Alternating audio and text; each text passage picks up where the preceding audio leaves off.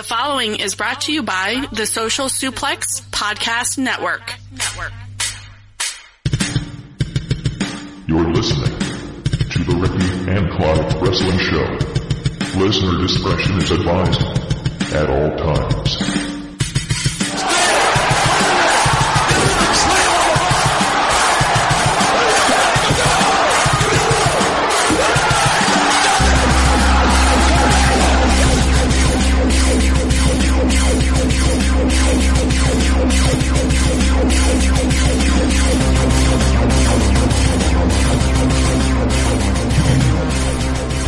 Hello, and thank you once again for downloading and listening to another episode of the Ricky and Clive Wrestling Show. My name's Clive, and you have got me on your own for this week.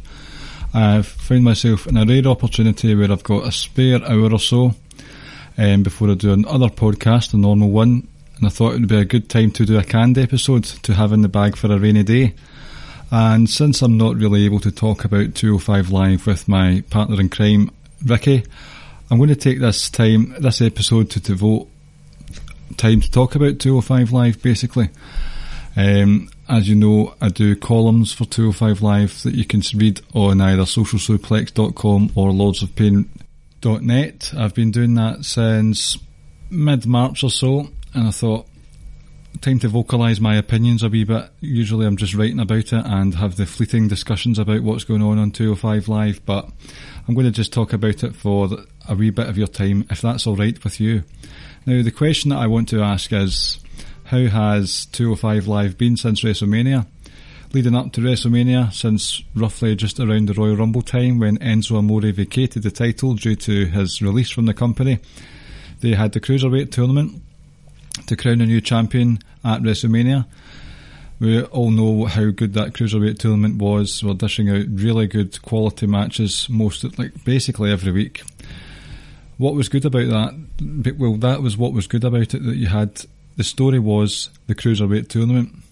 Basically, there wasn't much of a reliance on story because there was so much focus on the tournament and knockout phase and stuff like that. So, what have the stories been like since then? And has has the quality waned at all? I wouldn't say the quality's waned. I think you're still getting top quality matches every week. Need enough every week to close out the show in the main event or you've got the tag team sort of tag team matches that you have that open the show. Now these tag team matches, whether it's multi man, uh, sorry, whether it's six man or tag team, just normal tag team, they're all well and good. They're enjoyable to watch, and it's good use of the roster that they have. There aren't many people on the roster, so using them up like this is beneficial for all involved. But I have to ask myself now there were rumours of uh, cruiserweight tag team titles being introduced just around WrestleMania time, and it looked like this was going to be the case because of all the tag team matches they were having.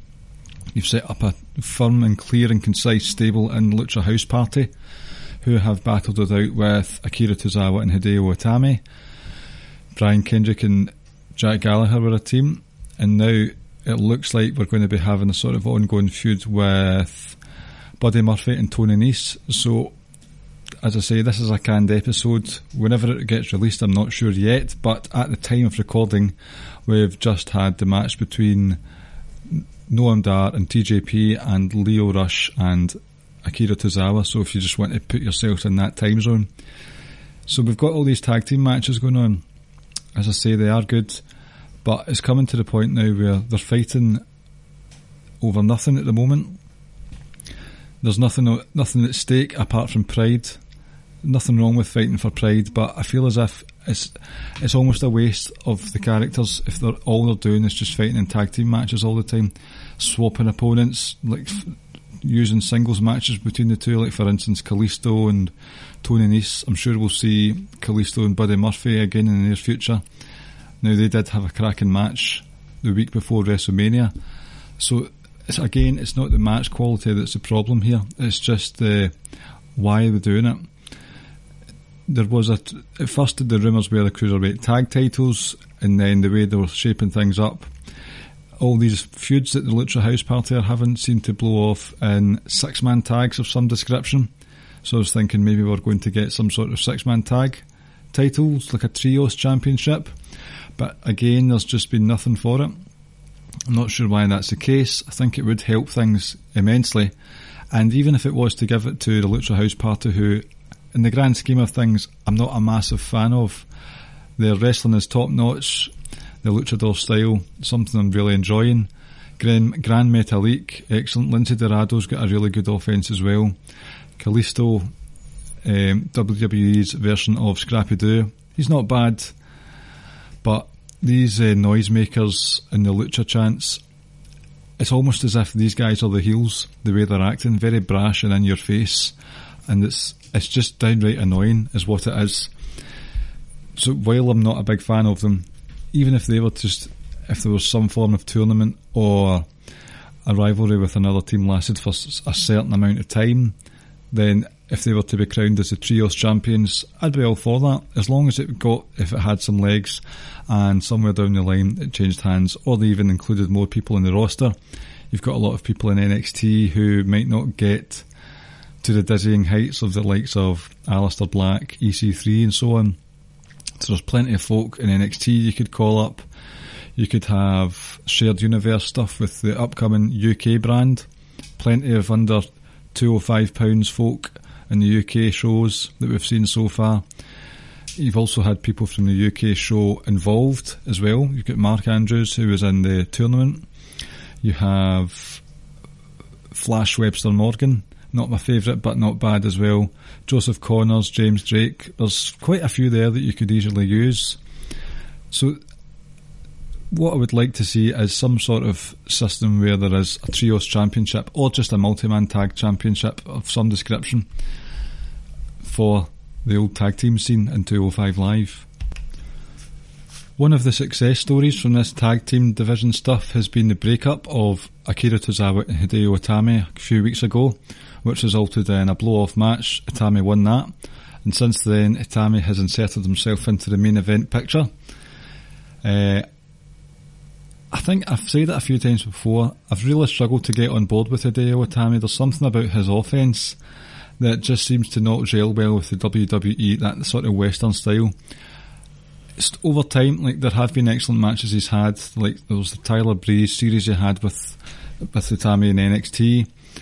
Um, that injury that he had in 2015, 2016, that put a big, big dampener dampener on his progress through the company. So I think that's probably something that's made him a, maybe bitter. Maybe bitter's not the right word, but it's left him frustrated with how he's progressed so far. But with what's been happening with Itami recently on 205 Live, it's been good to see.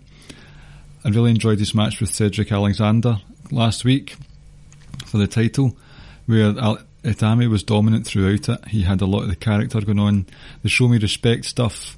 I really like how he's hypocritical with his demands for respect because he does nothing but slap his opponents like sort of your open palm slap to the face. And whenever his opponent comes back at him and tr- sort of corners him, he sort of scurries away and tries to stay away from danger himself. So he's playing that cowardice role quite well, even though he's in your face at the same time. His use of the rings I'm enjoying as well. He's tying up, like taking apart the turnbuckle padding using that to his advantage, showing that he's a dirty player as well. I'm starting to really enjoy his moveset now. He's had to change his finishing move and stuff like that because at the start of his 205 Live career, I think it was actually Christmas Day, he took out Brian Kendrick's orbital bone and it looks like he's not allowed to use the go to sleep finisher anymore, which is a shame. So he doesn't seem to have a sort of definitive finisher at the moment.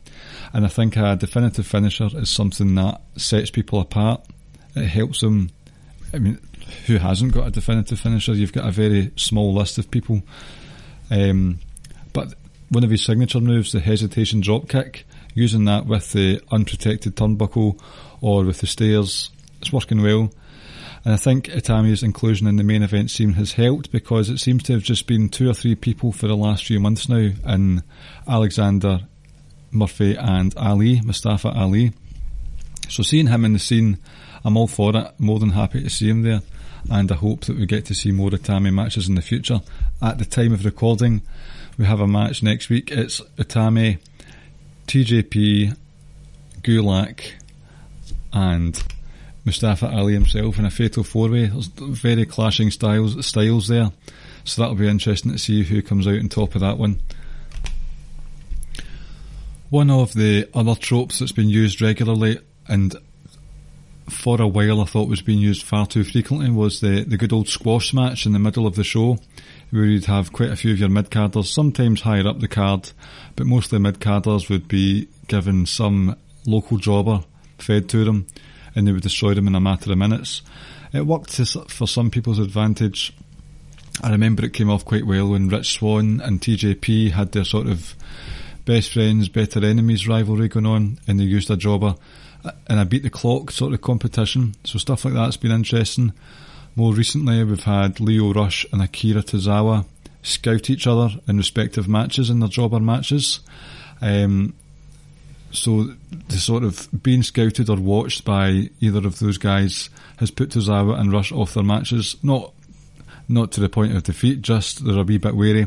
So using that to the advantage. Most recently was Drew Gulak, who had Danny Garcia in his crosshairs, and it was a clothesline, a horrendous sort of back driver, and his Gulak Dragon Sleeper. It, it killed the guy in about 10 seconds. And this is just a week after Gulak said, I'll be keeping a close eye on who wins between Itami and Alexander. So he made his message very well, very well known. He's got his sights set in the cruiserweight title, and I'm more than happy. I think it's well, well overdue for Gulak to be involved in that scene. He's got his cohorts with him and Jack Gallagher and Brian Kendrick. No offence to Gulak, but they've been pretty quiet since they involved Gulak in their their, their sort of campaign, their crusade through their, the division. Brian Kendrick is one I blew hot and cold with for a while, but I got on board with what him and Jack Gallagher began to do. They were a good tag team, good foils for the Lucha House Party. Um, Kendrick is good on the mic. I, I liken him to Bray Wyatt in terms of he tries to get under the skin into the mind of his opponents with sort of psychological warfare, and sometimes like it does work to his advantage. So he's not get that, of, but at the same time, while it works to his advantage, it comes out the loser quite a lot of times, just like Bray Wyatt himself. Jack Gallagher much prefer him as a face, baby face. We saw his match against Zack Gibson in the UK tournament at Royal Albert Hall. Fantastic match that he had there. It's just, it's just such a likeable fellow, good old Jack Gallagher. Um, but he does have an offence that would make you think, well, he can do some damage. So if they're going to keep him heel, then fair enough. But the point I was trying to get across there was two really good characters, but they seem to be hiding behind Gulak Gulak is obviously the, the leader of that faction, so it's natural that they wouldn't get as much t- like sort of uh, mic time. But I would say that maybe their stock has fallen just a tad because of that. The that's one of the things that you notice with 205 Live. You've only got a certain amount of TV time a week, limited roster, 10 to 15 at the most regulars. So the ones that are there, they're going to be it depends on how they're used. I know there's booking, long term story booking, but some people's um, stock can fall, just like Akira Tozawa's. Now, this guy was cruiserweight champion at one point. This was a guy who defeated Neville when Neville was on his tear in 2017. So, Tozawa has been on the receiving end of losses against, God, Lucha House Party, Hideo Itami, more recently Leo Rush. One of the things I have noticed is that he keeps going for his top rope senton bomb. Don't know the exact name of the, the finisher that he calls it. But the senton bomb, he regularly uh, goes for it and regularly has to come down off the turnbuckle because the opponent's savvy to what's going on. So I wonder if that's just a sort of match by match take on what they're doing, or if maybe with Tozawa losing so many feuds recently, is this some sort of story that they're going to go into? Again, you've only got one hour of TV a week. How are they going to fit that in? But I think it would be time for Tozawa, if they had that time, to reassess what he's going to bring to the company, not the company, kayfabe, what he's going to kayfabe bring to the table to see if he can reinsert himself into the championship scene. One wrestler whose stock sort of rises and falls as the months go on is TJP. he's had quite an interesting story going on, actually, when you think about it, where he thinks he's bigger than 205 Live. He disrespects Drake Maverick, the general manager, on a regular basis.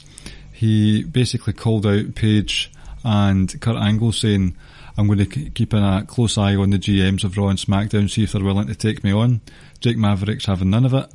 So TJP was one of those guys that was in regular jobber matches, but it worked to his advantage in that it's one of those ones where I think they, they make good use of their time in 205 Live. Where basically TJP cut a promo about how he's been disrespected in, in the roster and the TV show and how he deserves better opportunities. But in between his sentences, he's laying out his, the jobber, jobber of the week. Can't remember the guy's name off the top of my head.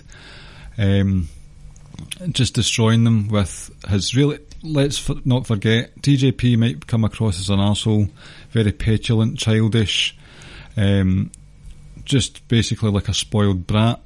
But he's a dangerous wrestler when he wants to be. Dojo trained as well. He's got an array of submissions under his belt that he can use at any time. Detonation kick. It's quite quite the arsenal he's got on him. So he was basically laying out this guy in between the promo. I thought that was a really good use of time on the show and a good message for how TJP should be dealt with a bit more seriously. What's happened recently is Noam Dar has returned from injury and Noam Dar basically squashed TJP in about half a minute last week or a couple of weeks ago and this week TJP got the win back but this was a TJP I like where they put the spoiled brat persona to the side for just a wee while, and he just goes to town on his opponent. Like, obviously, you're going to go, for, especially if you're a heel, you're going to go for your opponent's recently, recently sort of recuperated body part, and he went for the knee inverted knee bar finisher and talked it big time after the match had finished as well. I prefer that TJP, and I think it would be good if they sort of hone, if they lasered in more on his dangerousness. I mean, it it worked wonders for Drew Gulak. He he'd went off the boil just a tad, not in terms of fan loyalty or anything like that. Just it wasn't where he used to be.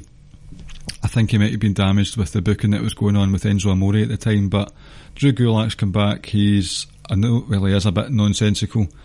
No, he's more no nonsense than he was. He's dangerous.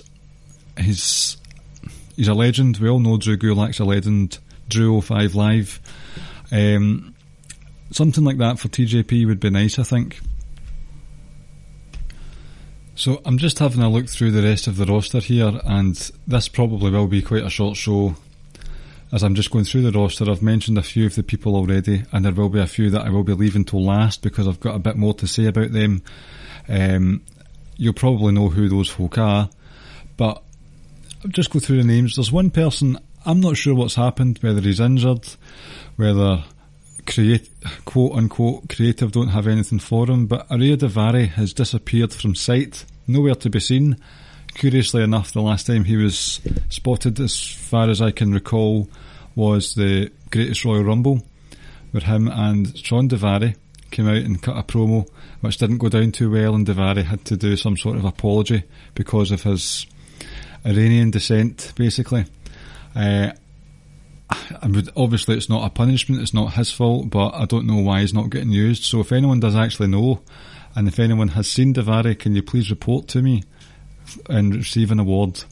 So, right, I've discussed Tozawa, Daivari, Kendrick, Jack Gallagher, Brian Kendrick, I've said, Gran Metalik, these guys, the sort of Lucha House Party guys, they do bring something to the table individually as well.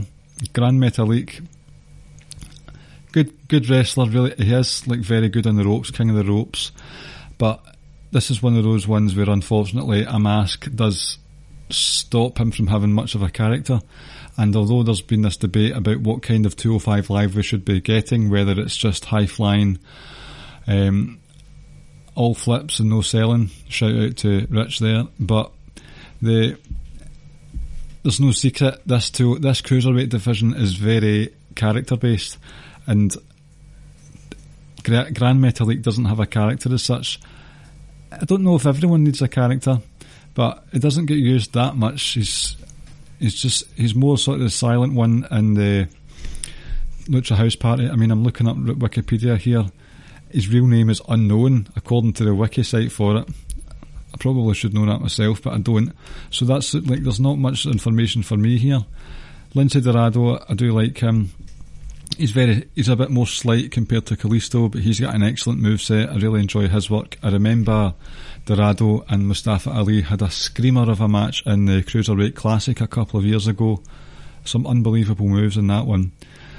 Um, so Lucha House Party, this is one of those ones where on a much smaller scale, Lucha House Party are in that New Day zone where they're stuck as a team. Even when they're in singles action, they've got their team by their side, and they've got. Their, in fact, there are quite a few similarities with the whole noisemakers and being very vocal at ringside, just like the New Day. So, but what are they going to do when they've? Are they going to branch out? Are they going to go for singles titles, even though there aren't much on 205 Live? It's hard to say. Got Tony Nese here. He's an interesting one who I think would actually be quite a good babyface. He's got his stick where he counts his abs on the way to the ring. He does bicycle crunch kick things when he's kicking his opponents in the rope. He's obviously very sort of almost Lex Luger based, doing the whole exercises during his offense. But there's just something about Tony Nese that I think I thought they were actually going to turn him face when Drew Gulak annihilated him during the, championship tournament that they had before Mania. It seemed as if that was going to be the case, but nothing really came of it. He's still a bad guy. But what I am excited about is Nese teaming up with Buddy Murphy, um, coming up with these tag matches that they'll have with the Lucha House Party. I think Tony Nese has got an excellent move set. I really like his moonsaults. His running Nese is excellent as well. There's just he's quite compelling to he's quite compelling guy to have in the ring basically. As for Nese's soon to be partner, this is when we're getting into the meat of the conversation. Buddy Murphy. Wow, what a few months Buddy Murphy has had on 205 Live. He was, dare I say it, a bit of a laughing stock on NXT, even from kayfabe, where he was a tag team champs with Wesley Blake. But I mean, their manager, Alexa Bliss, was more over than Blake and Murphy. But since he became a sort of surprise entrant in the tournament, one, I've said this a few times, there's only literally one match I can think of that had maybe a dud. Dud's a strong word, but his first tournament match with Ariya Daivari, I can't remember much about it if I'm being honest with you. So maybe I would have to go back and have a look at that one. But since then, Murphy has knocked it out of the park on numerous, and I mean you're talking maybe double figures occasions here.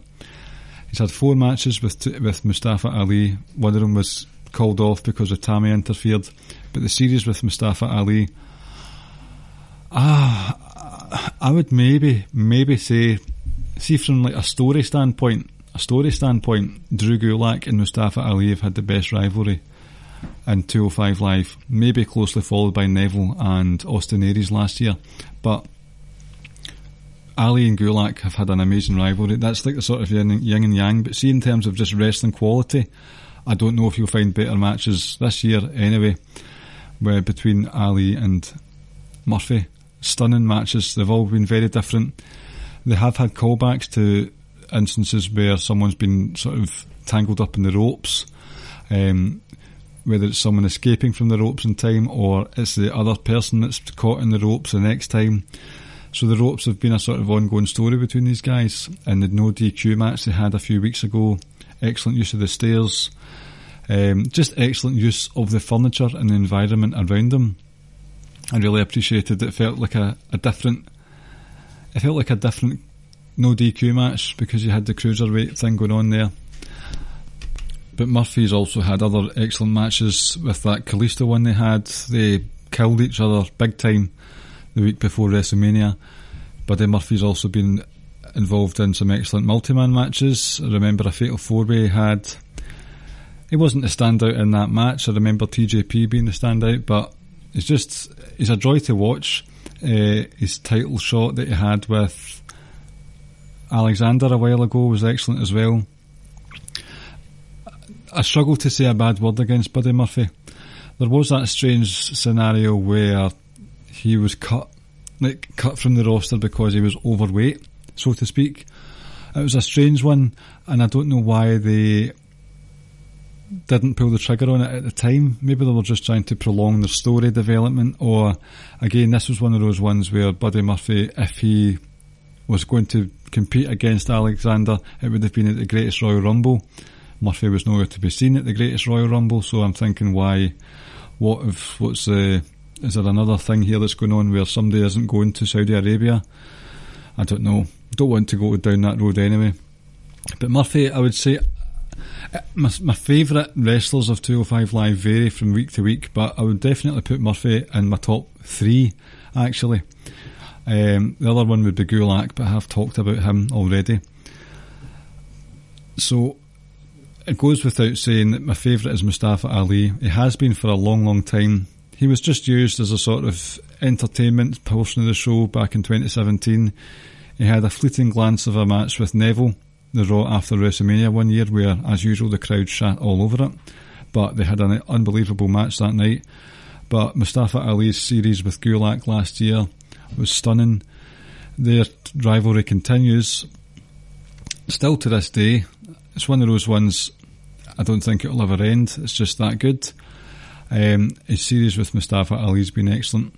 The only one that I thought was a dud, funnily enough, was Cedric Alexander at the Rumble. That felt, I don't know why, maybe it was just Drake Maverick said before that WrestleMania, please, please watch this show. And then it was 12 minutes with Ronda Rousey adverts spliced in. And when the pre show, I just didn't enjoy the match at all, really. And it was a shame because this was a match that had been looked forward to for what, 10, 12 weeks. And it just fell flat. And I think they sort of struggled, not just Ali, not just Alexander, but they struggled to get back to the sort of very good telly they were having on a weekly basis for a couple of weeks or so. Um, but Ali, during the tournament, he had this social media campaign, as it were, where he was shooting his own videos. It looked like he had John Landis on cue for some Michael Jackson style feature length music videos. Really, really good. Would be would have been excellent if they did stuff like that more with Ali he's clearly got a creative mind of his own, and you would assume that if Triple H is indeed in charge, then they would give them a bit more creative license with how they want to portray the characters themselves. So something like giving him more time to work on his own things would be better. And I really don't. Gulak, obviously, everyone loves Gulak and wants him to be the champ, but I think they really missed a trick with Ali not winning the title at WrestleMania one of the things that's maybe used a bit too much with Ali is he gets beaten from pillar to post within an inch of his life half the time, but he's always able to whip out a tornado DDT and then his 054, the inverted 450 splash. I don't mind that. It can be used a bit too often, and we saw it recently again with Cedric Alexander getting his ass handed to him by Itami, and he just whipped out a lumbar checkout literally out of nowhere it was actually against momentum and all sorts. But Ali, I think that would have worked more if he was a champion and he's not the champion and it's been given to Alexander instead. And okay, he's defended the title three times since WrestleMania, but he's pretty much non-existent on the show. He comes up, he turns up now and again. He does have good matches. Don't get me wrong. They're not. They're, they are decent matches. The ones he's had with Murphy, Itami, the one with Kalisto was all right. And I'll be honest, I didn't watch much of that because I just didn't watch the Greatest Royal Rumble. But there's just something not right about Alexander. I think he needs in this 205 Live, which is very focused on character work. He needs to work on his a bit more. He just sort of shouts, shouts about the ring and I'm not a fan of just the shouting in the ring. I, w- I wish we got more from him. He's very dynamic, very powerful, but there's something missing from him. And with him not being on TV as much, they've clearly got more, and they've got more interest in setting up the number one contenders for Ali, sorry, for Alexander, than they do for like actually having title matches. So it's kind of like a challenger of the month between the number one contender guys rather than Alexander defending more often than not. Look what you had with Neville. It was somewhat, this was obviously a different time where 205 Live was being defended at pay-per-views. But Neville was defending the title a lot more frequently than Alexander has been. And I think with Alexander needing a bit of work, not even backstory, just something more to sink your teeth into rather than just decent matches. The with him not being on telly that much, it's not worked out. I'm not. This is one of the things that I've been enjoying less about 205 Live as Alexander is the champion. And if they do get a match at SummerSlam, whoever the number one contender may be, I'll hope that whoever it is, whether it's Gulak or Ali or uh, whoever it is, I want Alexander to lose the title now. And that's a shame because he has been there since the start. He was in the Cruiserweight Classic. He had a really good match with Kota Ibushi uh, in the quarters. Such a good match that legend would have you believe that he was signed as a result of that. So he is he's basically like obviously not the right word for it, but he's a 205 live veteran. But all he's got in his arsenal uh, is the big dynamic moves. I want to see something else from him. So give us a new champ, please. the last thing I want to address is 205 Live is basically in its own bubble once again. Like they're not on Raw anymore. They're not mentioned by the other sort of commentators as such. Definitely its own entity. And I wonder if anyone who's listening thinks they should be brought back into the fold and appear on Raw again or on SmackDown, or given matches at more of these dual branded pay per views. I know it's dual branded and not trio branded, but you, you know where I'm coming from. And I've been giving it some thought. There's a lot of ill will towards the main roster at the moment. Some of it's merited, some of it isn't. But I think the main roster needs to fix itself first before it includes some of these characters that I have grown to love over the last year or so, and I'd, I'd, rather they just stayed away from it for the time being. But what I would like to see is, and it would be quite interesting because there's been quite a lot of swapping talent, shared universe stuff going on between NXT, NXT UK with Mustache Mountain coming back and forth, and 205 Live in NXT with um, the likes of Roderick Strong coming over and coming in for the Cruiserweight tournament. So I think, see all these fringe shows that you've got, your 205 Live, both the NXTs, I think it would be interesting if they sort of, they appeared here and there on these shows as well. I definitely think the 205 Live would benefit from having more inclusion with NXT, especially if they had some sort of title match with, I don't know, I'm trying to think, like, say Johnny Gargano, once he gets past his sort of self-indulgent, whoa, feel sorry for me stuff that he's got going on at the moment. That might not go down well. I know he's a popular guy, but say for instance he gets a title shot and that was at Full Sail, I think that would do wonders for 205 Live. Um, should it move to Full Sail full time? I don't know. I don't know how lucrative that is because I'm not sure how the monetary side of things works with NXT, especially Full Sail. They booked three, two, three weeks in advance. Can they go another two weeks and do it that way? I don't know. It's hard to say. It's one of those if if questions. But I think they need to decide what they're doing pretty soon because before we know it, it will be October 2019, and that is when we know that SmackDown Live is moving to Friday nights as part of this super billion um, Fox TV deal. At the moment, 205 is filmed after SmackDown Live on USA. Um, will that be the case come October 2019? I have not got a Scooby Doo, but I don't think it, I, my opinion is that it won't happen, and it's got me a wee bit concerned for the future of 205 Live. Just need to wait and see what happens with that one. So I think that's it for me in this sort of State of the Union address, State of 205 Live address. I'm sort of stealing an idea there from the doc Chad Matthews. He does State of the Union addresses for Raw and SmackDown, but I thought it's since I do these columns, most of the time they are sort of rigid in their reporting of them, but I thought I'd just give you an insight into how I feel about 205 Live at the moment. I'm still enjoying it. I'm not going to say it's the best program on WWE TV at the moment because, as far as I'm concerned, NXT has been killing it like supremely since New Orleans, especially.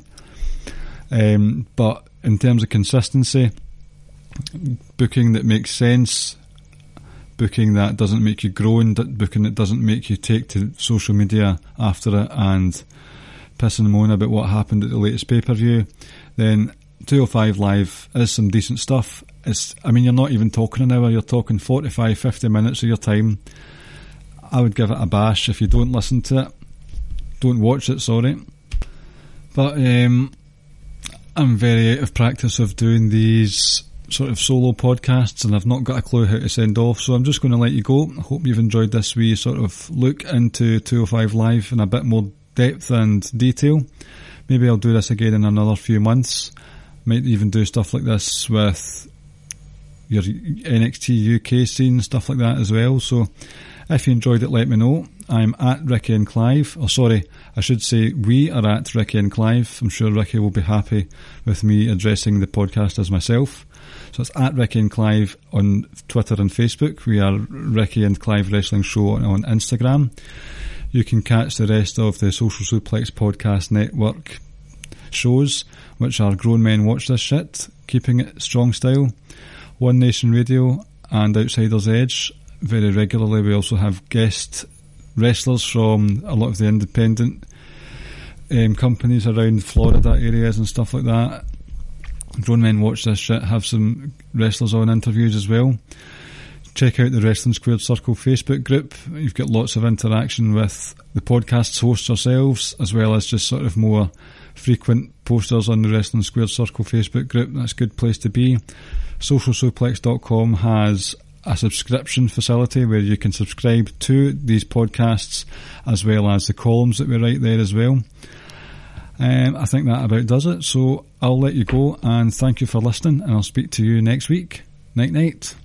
Thank you for listening to the Ricky and Clive Wrestling Podcast. We'll see you next time.